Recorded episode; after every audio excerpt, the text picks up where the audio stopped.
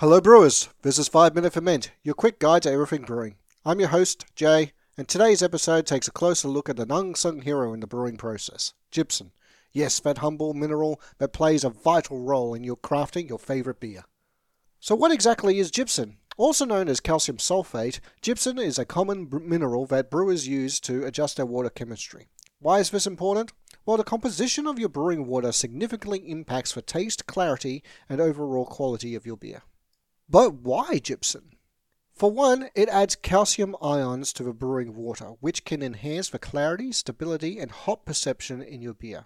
Additionally, the sulfite ions in the gypsum attenuates the dryness and bitterness of a hop-forward beers like IPAs. Now you may be thinking, should I add gypsum to all my brews? The answer lies in your water source. If you're using hard water rich in minerals, you may not need to add gypsum at all. On the other hand, softer water may benefit from a gypsum addition. To accurately determine the amount of gypsum needed, consider getting your water tested or using a local water report.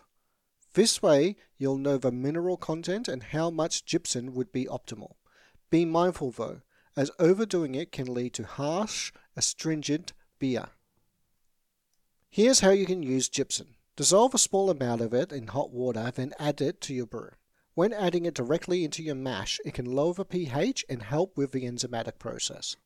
If your beer style calls for a hoppy profile, consider adding gypsum to the boil as it enhances bitterness. This is particularly useful when brewing beers like pale ales and IPAs.